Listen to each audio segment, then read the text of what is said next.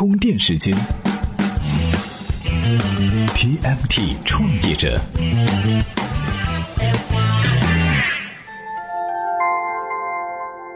专属于创业者的行动智慧和商业参考。各位好，欢迎收听 TMT 创业者频道。今天呢，我们聊点人才的话题。创业这件事儿干久了，对人才呢就是越发的敏感哈。日益扩大的市场和不断延伸的业务板块呢，都需要人才来支撑。打个比方，这就好比一个采花大盗要靠一个又一个的黄花闺女来拯救。创业公司的人才战略跟结婚搞对象是一样的，面试就是相亲，在一起之前呢要相互了解，你得相中对方，对方还要看中你，一拍即合之后谈恋爱，那就是实习期，得试试火候，不是怎么知道合不合适呢？真要是没问题，这才能一纸合约入洞房，日子过得好，那就是皆大欢喜；哪儿不如意，说不定还得离婚。婚姻这事儿本来就让人一个头两个大，创业公司和人才的婚姻啊就更难了。可是创业公司要想发展，必须要有人才储备呀。那到底要挑选怎样的人才？创业公司又该怎样处理好和人才的关系呢？咱们今天就来聊聊这个话题。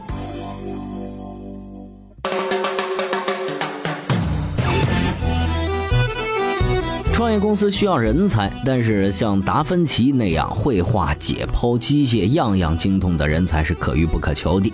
所以咱们都说啊，不求全才，但求专才就可以了。让专业的人去做专业的事儿。在互联网时代，最好是团队分工，各司其职。A 挑水来，B 煮粥，C 摆好摊子，D 来叫卖。这要是一个人，可干不来这么多事儿。所以啊，创业公司要找对象，先要保证有一项专门的技能，剩下的就要靠公司了。把这些人集合起来，发挥出一加一大于二的效果。刚刚创业的公司要在巨头的夹缝中找到适合的人才，确实是挺难的。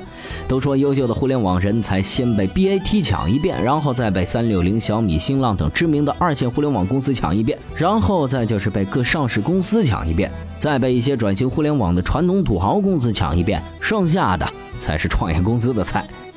对于人才这么重要的事情，哈，CEO 即使不会写软文，耍嘴皮子谈理想的技能还是要有的。必要的时候呢，该给股份给股份，该给期权给期权。发展前景足够好、有眼光的人才，早晚会看过来。对象有了，保不定有的人要半路分手。这个时候，怎样留住人才又是另外一个问题了。对此呢，聚美优品的陈欧有他自己的一套方法，我们来听听他具体是怎么说的。充电语录：我们公司的核心员工没有流失的，我觉得最关键原因是因为第一，我们够公平，好的核心员工都会给期权；第二，公司高速发展，你发展非常快，他们的实现自己价值，找到自己的价值和意义所在，他们不会轻易去流失，嗯，就这样子的。然后说肯定会有员工会流失的，他会觉得自己要不是没被重用，没有实现自己价值，或是因为外面诱惑太多，都是有的。我觉得员工流失是不能百分百避免的，只能说尽量做到公平，让公司最核心员工全留下来，一起奋斗就行了。当然了哈，爱情有了没有面包那也是不行的。慢慢企业做大了，那些跟随企业发展的员工就熬成了媳妇儿。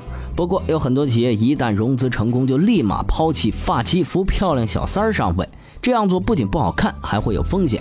因为即使是特殊人才，还没做出一点成就，就过分的重视他，这会让老员工的心里不舒服啊。再加上没有长期跟团队磨合，三观难免会有偏差，在管理和被管理的过程中呢，都很容易出现问题。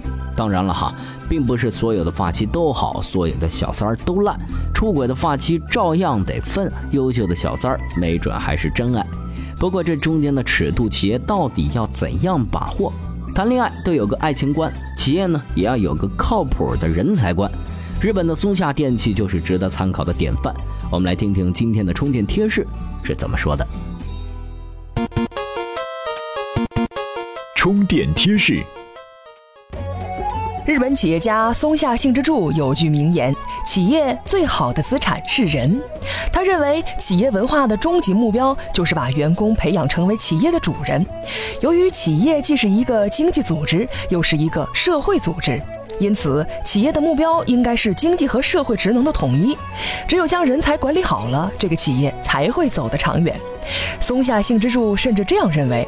松下电器是造人的企业，也是造电器产品的企业。如此重视人才的态度，正是这每一个公司都该有的人才观。松下先生啊，把人才当成企业成败的关键。对于一个刚刚创业的公司来说呢，要打好人才战，就必须要擦亮眼睛，好好的挑选对象。什么样的人才满足什么样的条件才可以用，这个原则要非常清晰。最好不要将能力作为企业人才战略的核心。就像咱们挑对象哈，光看长相那只是第一印象，这性格好不好，品德怎么样，会直接影响到今后的生活。所以啊，就像马云说的那样，最好的人才呢是培养出来的。没有完美的人才，能力一时半会儿跟不上，那都是可以想办法的。但是性格和品德一定要把好关，这样企业和员工才能长久的合作下去。今日关键词，好，充电时间。今日关键词：创业人才。有人说哈，别说要留住人才了，我这刚刚创业的公司，连招人都很困难。刚刚成立的小公司没有大公司那样的福利，给人的安全感呢，自然没法比。来，那我们今天推荐的这篇文章哈，就为这部分创业者支了一些招，让小公司更容易留住想要的人才。今天您只要在充电时间的微信公众号回复“创业人才”四个字，就可以收到这篇文章了。好，本期节目观点来自微信公众号“短工帮”，感谢作者贾生授权充电时间使用他的文章和观点。最后啊，给各位推荐一个公众号“创业公司报道”，在里边呢有很多关于创业的干货报道，感兴趣的小伙伴可以关注一下。本期节目内容由勒布朗企划编辑，Lot News 老彭监制，感谢您的收听，我们下期再会。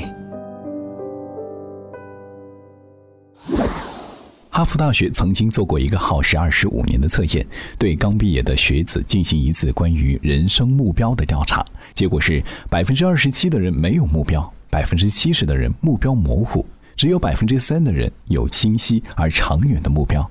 之后的二十五年时间里，跟踪发现，那百分之三的人多年朝着一个方向不懈努力，几乎都成为社会的商业精英。那百分之七十的人，他们安稳的生活与工作，无人能生活在社会的中层以上。而剩下的百分之二十七的人，则无所作为。作为一档定位清晰的音频节目，让您的时间碎片更有价值，就是充电时间团队的第一目标。为了这个目标，我们将不懈努力。年初开始，我们为充电时间的会员们推出了一个典型的干货系列节目《充电三百秒》，囊括经济、财务、管理、营销、法务等各类听得懂、用得着的商科知识。仅仅两个月的时间，节目就跃居各大音频平台教育培训类节目的前三甲。最近，细心的听众朋友发现，三百秒系列变得不完整或者找不到了。其实并不是节目断更，而是回归了会员专属节目的本质。具体情况和变化，会员和非会员都可以在充电时间的微信订阅号中点击菜单进阶节目找到答案。请大家支持充电时间，也支持每一个用心的创作者。